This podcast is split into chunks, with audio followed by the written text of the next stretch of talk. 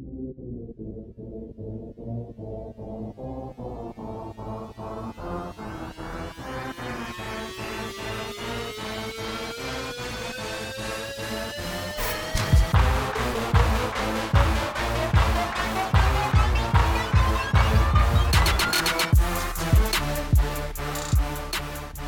Hey guys, thanks for tuning in to On She Goes the podcast. This week we had the esteemed pleasure of doing a live podcast at the 12th annual ADCOLOR Awards in Los Angeles.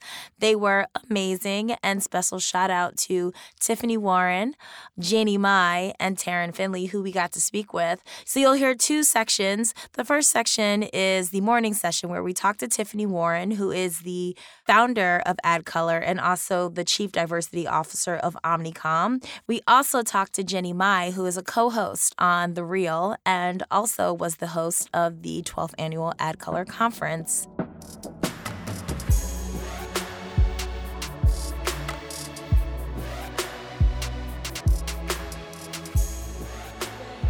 Hi. Hi, guys. We're the girls from On She Goes. We have a podcast. We are a travel platform for women of color. Um, we are here at the 12th annual ADCOLOR Awards in Los Angeles. Super exciting. I'm Sarita Wesley. I'm Becca Ramos. Excuse me, I was a future. I'm losing my voice. It's been a long week, so. I'm Vivian Zhang. I'm Farron Nickdell. And I am Rebecca Russell. And we are here with uh, Tiffany Warren, the uh, founder of ADCOLOR Woo. and the Chief Diversity Officer of Omnicom. So, uh, first and foremost, we're talking about the moment of truth right now. The moment of truth is what everybody is discussing for this conference. It's the theme of the conference. And, Tiffany, for you starting this conference, there had to be a moment of truth in the beginning of this. What was your moment of truth with starting this conference? Um, it was it was essentially in 2004. I had gone to other conferences and I didn't see a lot of us at these conferences, and so I had the hubris to think at a very sort of pivotal time in my career that I could start something that would represent our community. Wonderful. And so let me ask you this. What do you feel about having like having this conference? What is your initial feeling when you walk in and you see all of these wonderful people of color and people of non-color, but yeah, people allies. that are here celebrating diversity? What is the overwhelming feeling that you get I'm assuming it's overwhelming, but um, yeah, it is. I mean, the feeling I get is more a feeling of family, like to see first your beautiful faces. Let's give a shout out Thank to you. you guys. Shout out to Tiffany. Coming all the way from Portland. Hello. Portland. Um, so thank you guys for doing this. But yeah, a feeling of family. I mean, I, I can't really over explain that. I have a very close family, and I, I, think in my mind I like to recreate it everywhere I go. Um, so seeing people come together in this way once a year um, that's the feeling that overcomes me is, is a feeling of family. You moderated a panel yesterday with Colleen DeCourcy and Mara Brock Akil, and in that panel, you talked about some pretty difficult things about having the hard conversations in boardrooms, and also like with Colleen being the president of a company. Now she is, but she wasn't at one point, and she had to have some tough conversations what do you usually recommend for young ladies who are facing those issues? What young women of color who are going into these boardrooms, who are getting a seat at the table and getting an opportunity? Yeah, I mean, Mara, I think, put it really beautifully. How in a certain um, moment for her, she did like a five second prayer. I think if you remember, she said that. Um, and then she opened her eyes and she stated her truth. I think it's easier now, um, at least when I was coming up, there was like you felt like you had to follow certain rules. Um, you had to stay, you know, at your desk until your boss left. I mean, there was just like hard and fast rules. And now I think people are setting their intention about I want to create an environment that supports who I am right now in my life. Um, I don't want to fit in. I want to stand out. And so I think, you know, the young women of color that I mentor, I tell them that I think the thing that makes you unique and different is the thing that's going to position you for success. Um, so I'm taking Mara's advice and do like the five, 10 second prayer um, so I won't pop off. Yeah. I did about a 40 second to an hour long prayer before this. you guys have anything to add? Yeah, I have a question for you. Um, one of my favorite shows, The Chappelle Show, had a segment called When Keeping It Real Goes Wrong. Do you ever see a downside to sharing your personal truth? Yeah. Oh no, I know about keeping it real when it goes wrong. Um, that's an interesting, and I mean, obviously, Dave Chappelle put it in a very funny way, but I think there's always, um, you know, there's a truth in there, um, and the truth is, sometimes keeping it real. Um, go, when it goes wrong, it's mean it, it goes wrong when you're trying too hard to keep it real. When you're when you're thinking about a character versus who you really are. I think keeping it real is not popping off or being disrespectful. It's being true to who you are. So I think it's repositioning what keeping it real means. Um, but every time I see that skit, it just reminds me. well, that and the wrap it up, wrap it up, which you guys will see on Sunday if people's speeches go too long. wrap it up. The wrap it up meter. Oh no, we, we have wrap it up music. We actually do. Um, but yeah, no, I think keeping it real is actually um, be, uh, keep being true to yourself. I think that's really symbolic too, with like kind of piggybacking off of what you're saying, and it's like being authentically yourself and even like embracing your culture where you are. You know, we talk about code switching Yeah. a lot and like getting to work and, and like, oh, let me change the way I talk. I'm gonna alter my accent, tone it down a bit. Uh, let me get this hair, you know, in order or whatever have you. And it's like that. I think it seems like that narrative is slowly dissipating, which is is. wonderful. I mean, the only code switching I ever I've ever done is to try to hide my Boston accent. Because when I get upset, I drop all the R's. So I have to really be intentional about speaking because I literally sound like John F. Kennedy on a good day. So I, that's the only code switching I do. Other than that, I'm completely myself all the time. I remember very specifically when I started at Omnicom, I felt like I had to wear a navy suit and I had to, you know, perm my hair and do these things. And I think two months in, I shaved off all my hair. Like I went completely natural, and I was like that for a while. But then my life got really busy, um, and I wasn't ashamed to be like, I need um, to hide this hair and protect it from heat because I'm too busy. And I think women, there's so much political things that are in your hair and how you wear it. I think you should do and be who you are. Um, when I see young girls being kicked out of school because they're wearing braids or their dreads, it breaks my heart. It literally breaks my heart. But then I see Naomi Wadler, who was on the stage at March for Our Lives in her beautiful hair, talking about, um, you know, women of color are not. Re- I mean, I literally cried the whole time she spoke. So, I, to your point, I do think it's it's fading, but there's still pockets of society that care about what you wear and how you wear your hair. I think we kind of get sheltered living on the coast, you know, the West and the East Coast, because I'm from Texas. And until I moved to Portland, Oregon, I was code switching like crazy. I went to a private Baptist college. I rushed a white sorority. I straightened my hair for sorority events.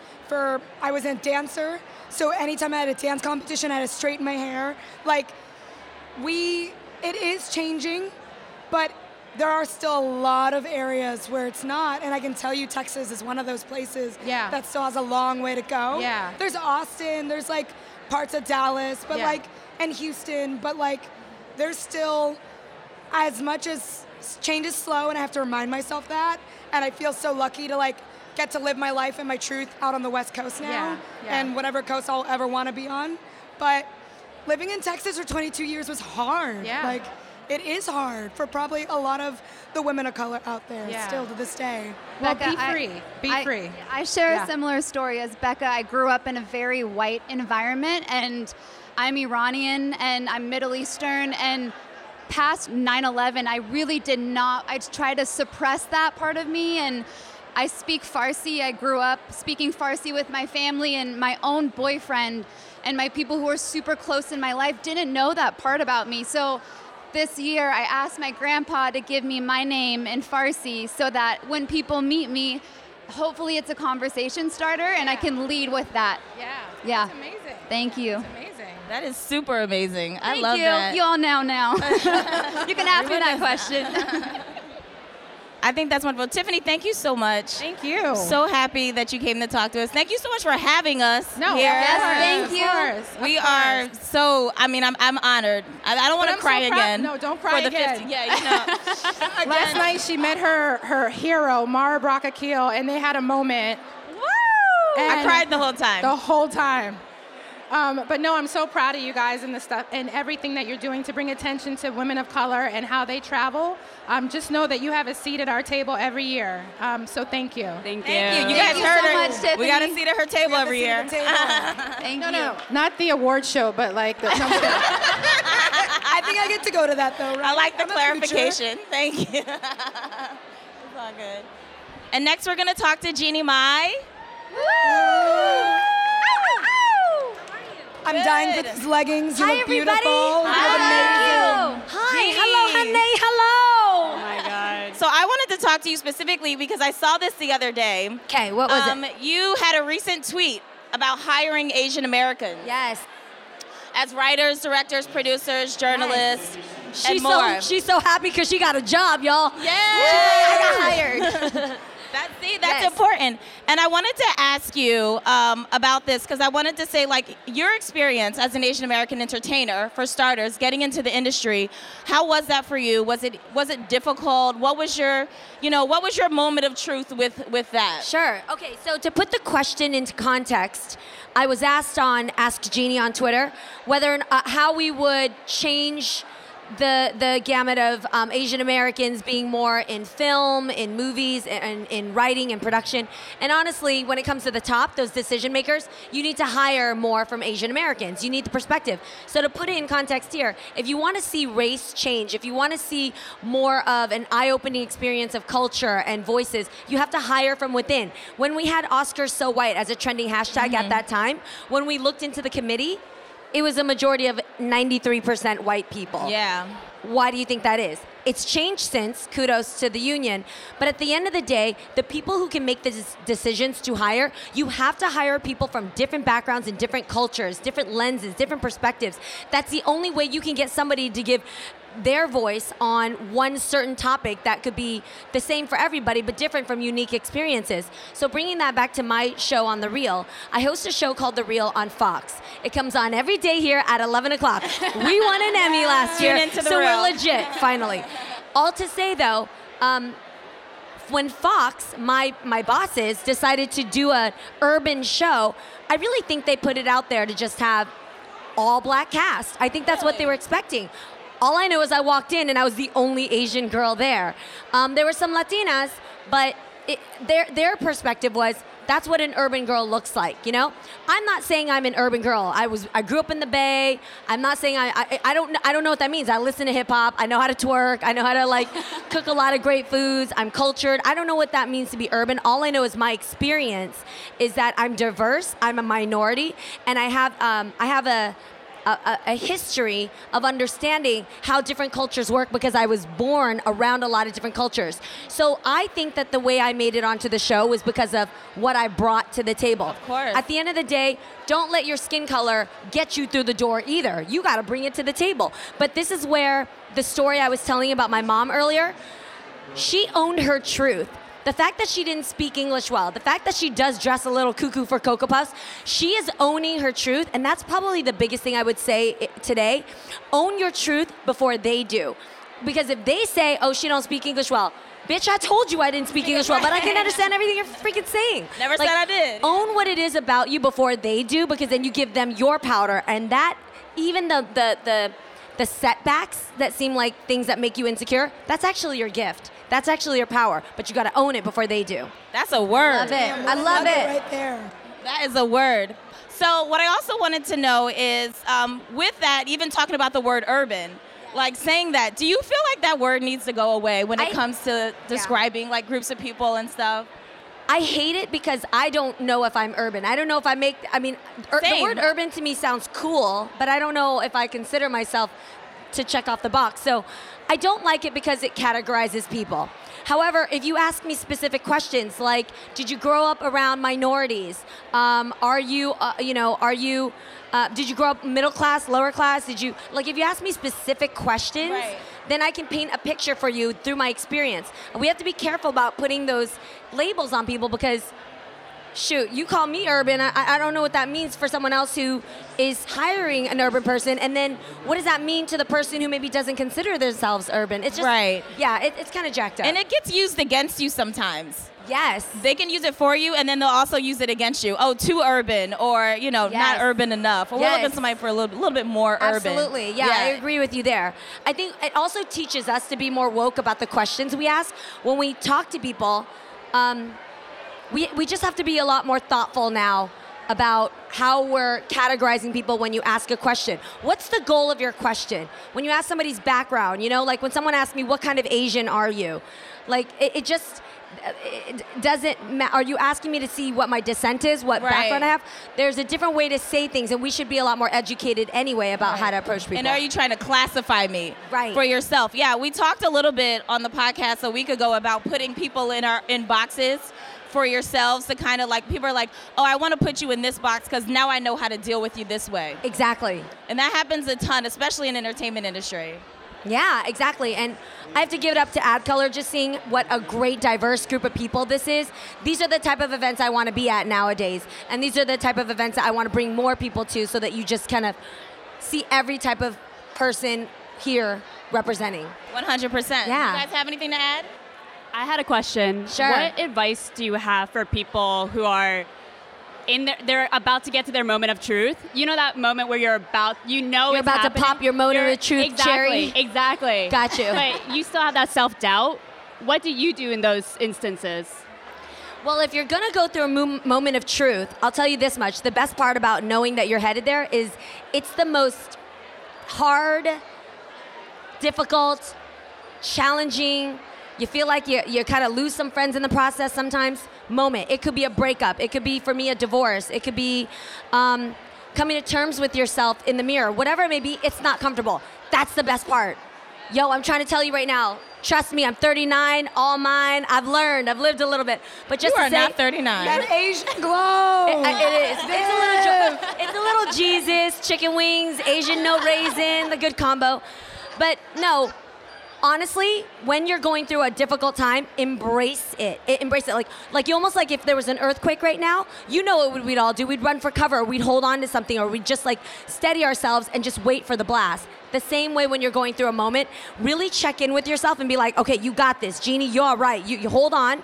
We're gonna go through it, breathe, because you're always gonna be breathing. Even when you feel like life is over, what happens the next morning? You're breathing. You're gonna make it.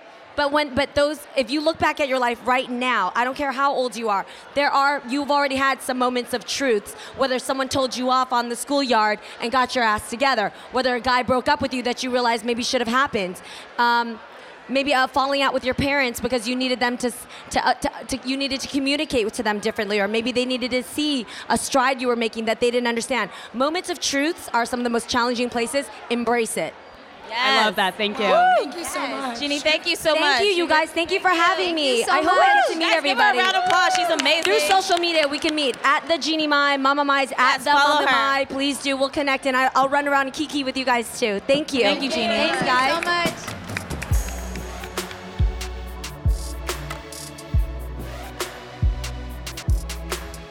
Now we're coming up on the second session where we had a chance to talk to Taryn Finley, an HU grad like myself, and the editor for Huffington Post Black Voices. We talked a lot about moments of truth, and myself and the girls got to tell our pivotal moments of truth in our lives.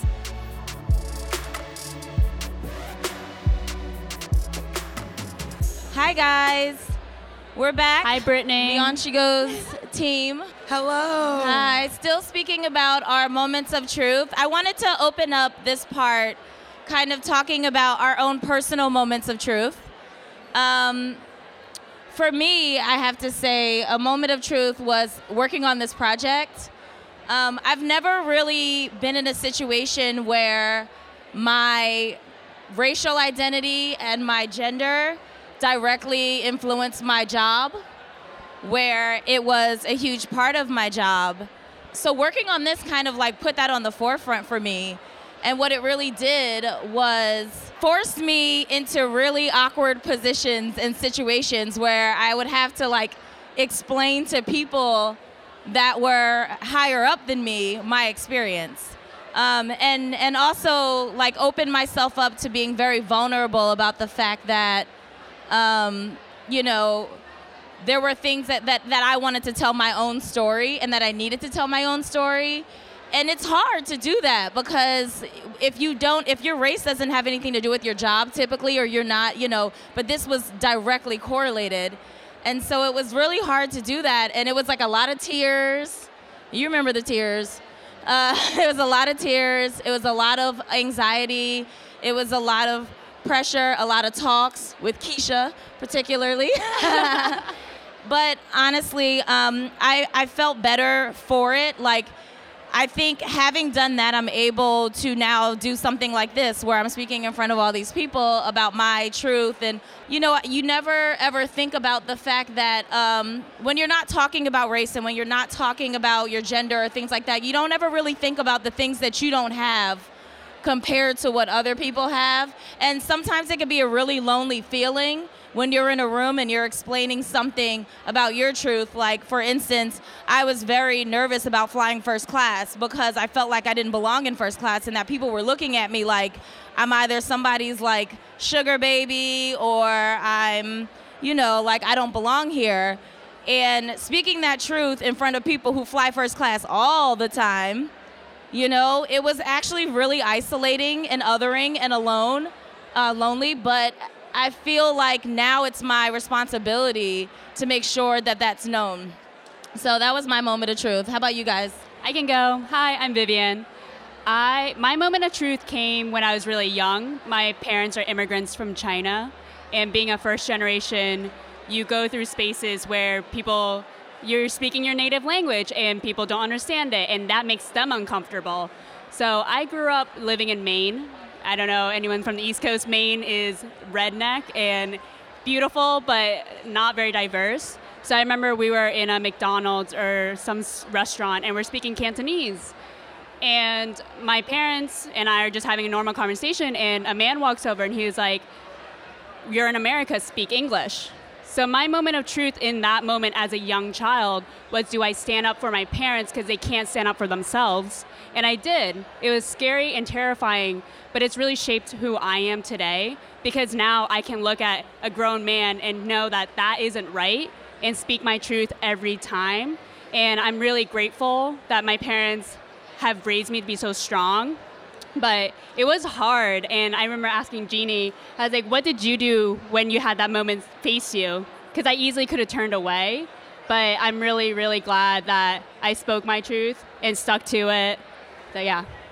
I'm actually going to interject because we have uh, Taryn Finley here with us. Taryn Finley is the editor of Huffington Post Black Voices.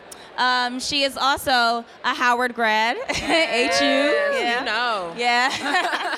so, Taryn, I wanted to ask you about, um, as a journalist um, and as a black woman and as a woman of color and a person of color, and telling our stories and the social responsibility that you feel doing so. What is that like for you? Is do you feel like it's a very different experience than what other journalists experience? Ooh, um, I definitely think that is a different experience than what journalists who do not cover like race or you know any a beat ident- a, a, beat that goes along with identity or the identity that they um, that they have um, because essentially like I'm living this every day. I don't feel like that. I don't feel like I clock off. I don't feel like, you know, when I go home and, you know, just live my life or go to brunch or, you know, do these panels or anything like that. I don't feel like I'm off the clock. Yeah. When I'm when I'm just in my house talking to my friends, you know, gathering with um, folks that look like me or even folks that don't look like me, and I'm talking about, you know, not even if I'm talking about these issues, but even if I'm like aware of how like the racial dynamics are, I feel like I'm definitely still on the clock. That is like information for me to go back and learn and to include and incorporate into my reporting and to the way that I view my work as a black woman because this lived experience, I can't cut it off. I can't clock off from the um, responsibility that I feel and that I have as a black woman reporting on, you know, our stories. Mm-hmm. I also wanted to ask you about uh, reporting as a black woman in white spaces.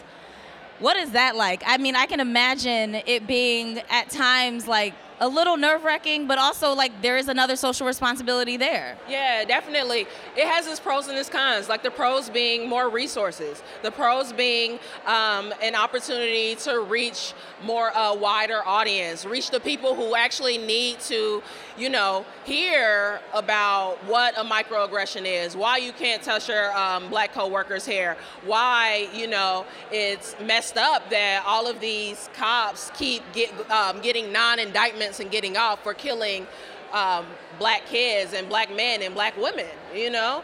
Um, so that is, I think that's important. And I also think that right now, especially like being a black woman in a white space, whether you are at HuffPost, at New York Times, or wherever, I think that it's it's hard because there's still journalism still very much has a diversity problem. We're seeing more yeah, I was people. Gonna ask about that. Yeah, we're seeing more of us, you know, popping up, telling our stories. But also, there are companies that are cash cropping off of our stories. They're using our ideas and um, our opinions because they're trendy and because right now they're profitable, and it's really unfortunate. And so that's something that you know, me being and doing all that I can in my space that I'm in right now, making sure that that doesn't happen, making sure that I stand up and use my voice. But it can be daunting a lot of times because, you know, why should all of that burden fall on one person or fall on, you know, a few people in a newsroom when it should be the responsibility of the entire newsroom to make sure that these stories, these voices are handled with care? 100%. And also, um, I wanted to ask you about Time's Up. Uh, have you reported on Time's Up? And also, if you have, what do you feel about Time's Up and the intersectionality of it, of it all, and reporting on it as a black woman? Yeah, definitely. So I haven't reported on Time's Up, but I have assigned and you know um, edited stories related to Time's Up, and I definitely think I know that they're like you know going out and making sure that you know more that that it's more inclusive. Um, I wish that we could be doing more. You know, I definitely wish that more people were at the table, making sure that not even not even just like from a um, black or woman of color perspective, but also socioeconomic perspective, because I think that I think that that is a um, I think that that is a sect of um, the population that we largely ignore. Um, you know, I think I think these organizations are doing like an amazing job at you know raising raising awareness around like you know really important issues but you know there are still there are always people who will be you know yeah. silenced and you know what that's such a good point because i remember like my job when I, when I was in college and i would come home for the summer i worked at applebee's and at Applebee's, I had a boss, the manager of Applebee's, would sexually harass me so intensely. And like I never felt like I could do anything about it until I went back to school and I was like, ha ha, you know. But like it just was so uncomfortable. And I was like 18, 19 years old. And it's crazy because nobody stands up for those people no. who who can't lose their jobs. I worked at Fossil. My first my first job ever was at Fossil. And I remember getting mentored by this guy who was easily eight years older than me. And I was like fresh bait to everybody in the office, or not the office, it's a retail store. And this guy was training me. I was like, oh, cool, cool. I've never been in a workplace before. And then all of a sudden, one day, I'm in the break room. He's got his hand in my pocket trying to give me his number. But hey, why the fuck do you gotta touch me? yeah. You don't gotta touch me, but I didn't know any better. And it's like, that's some people's day to day because they don't get to go to college and then, like, you know, this is their job, this is their livelihood. And only now are we starting to touch point on the fact that time's up it's for everybody. It's not just for advertising. It's not just for Hollywood. With the McDonald's stuff, it's like finally we're starting to see it be for women of color that are like regular women of color. You know, they don't have the kind of elevated privilege that we kind of have in this room right now. And we're not even the most privileged people in the room right now. You know. Very true. And I wanted to ask you uh, have you had a moment of truth or several moments of truth? um, and is there one in particular that you'd like to share? Um, yeah, I think my moment of truth is when I learned to use my voice um, and really stand confident and convicted in it. Um, and funny enough, it was after my freshman year of Howard. Hate you. You know, okay. and um, I got in the car. My mom was um, was um, driving me back home. I'm from Ohio originally, so it's an eight-hour commute. Um, and she told I, I told her that I wanted to go natural. I had had a perm my entire life. Um, at age four, I asked for a perm because I didn't think that my hair was pretty. I wanted to have hair like I had all black Barbies, but they all had black. They all had straight hair. You know, I felt like it was it wasn't manageable, so I asked her early on, and so I had a perm from four until 18 years old. And exactly, exactly. It's a long time. it's a long time. Um, and so she pushed back on me. She told me that I wouldn't get a job. She told me that I needed to go to church. Mind you, I wasn't even raised in the church like that. She told me, you know, she still sent you to church, huh? Listen, she told she told me all of these things, and it really hurt me. And I, I, I got home um, in Dayton, Ohio that week. She made an appointment. I went to go get a relaxer. And then um, I was like, no, I can't do this anymore. This is my last relaxer. And so, me standing up and using my voice because I felt like my voice, I had suppressed my voice so much. I think the fact that like I was able to stand up and stand confident even in the face of someone who I love dearly, that was definitely my moment of truth where I learned to just live for for me and for what I know to be right. You know, and it's we talk about this a lot with our parents and stuff like that. How our parents are also conditioned to feel and, and act a certain way and believe certain things that we're actually now we're the generation that kind of is like breaking out of that. Like I can speak up, I can do this, I can go natural, I can, you know, go and get this job with my with my hair the way it is and so it's like we also we talk about this all the time. Like I have to break my mom out of that mode too sometimes, where I'm like, Mom, I don't have to do that. We're in this moment where so many of us are learning to be unapologetic Yeah. and learning to be comfortable and learning to. Um, to we're starting to realize that we are enough, and we're unlearning a lot of the um, toxic lessons that were passed down from generation to generation. I love it. Yeah. Wonderful. Thank you so much, Taryn. I appreciate you taking the time to chill with us and hang out. Um, let the people know where they can follow you and Yeah, find you. Yeah, you can follow me underscore tearing it up. That's T A R Y N I T U P on Twitter, Instagram, all that. Wonderful. And Huffington Post Black Voices. Yes, yes. Go to Black Voices on HuffPost, HuffPost slash section slash Black Voices. Yeah. There we go. Thank you. Google us. Thank you, girl. I appreciate it. Thank you. And I want uh, to give the ladies a chance to finish their moments of truth. Ladies, Rebecca, Farron. I mean, I guess I'll bite. Um, I like to think that I've been pretty, yeah, like to think I've been pretty, you know, transparent throughout my life. Uh, I grew up like very strong family figures and a sense of self. So I've typically just said things that were on my mind, but I do think that in the workspace I've had a few moments of truth. Um, not necessarily my current position, but when I was much younger, and more junior in the industry, you know, where clients have said some offensive things in terms of casting and we'll fix it in casting and oh, that person is too ethnic or that person is too this or that. And I've definitely had to stand up um, for myself, which has been like, oh my God, am I going to lose my job for saying this? Um, when I'm actually morally offended and that they should not even be thinking in this way. Um, and I haven't won every single battle. Um, obviously, I can't speak to which client it was, but uh, you know, I, I have stood up for myself in that way, and it has manifested itself in the work. I can attest to that because anytime I say anything a little off, Rebecca gives me this stare. She's like, she Rebecca's face just says everything. So you just look at Rebecca's face in a meeting, and she's like, uh uh-uh, uh, uh she's not feeling it. Like a facial barometer. Sorry. Farron, what's your Um, moment of truth? I think my moment of truth kind of happened. I have someone said in the conference today they have many moments of truth, like all these aha moments. Um, but it's been just recently as like our our political media and the news is just coming at us so quickly. And I had this moment where I I really realized there's so much going around me, and I'm not really being attentive to it. I'm just kind of sitting back and letting other people make these really big decisions that are affecting me on a personal level. So I know I've just tried to educate myself, whether that's listening to a couple podcasts in the morning, taking some extra time out of my work to read up on publications that maybe are outside of the advertising industry, just to inform myself on what is going on in the world around me um, and what I can do to step up, even in the smallest way. So it's, it's something I'm trying to do every single day and get myself a little bit better each, each day, but it's my moment.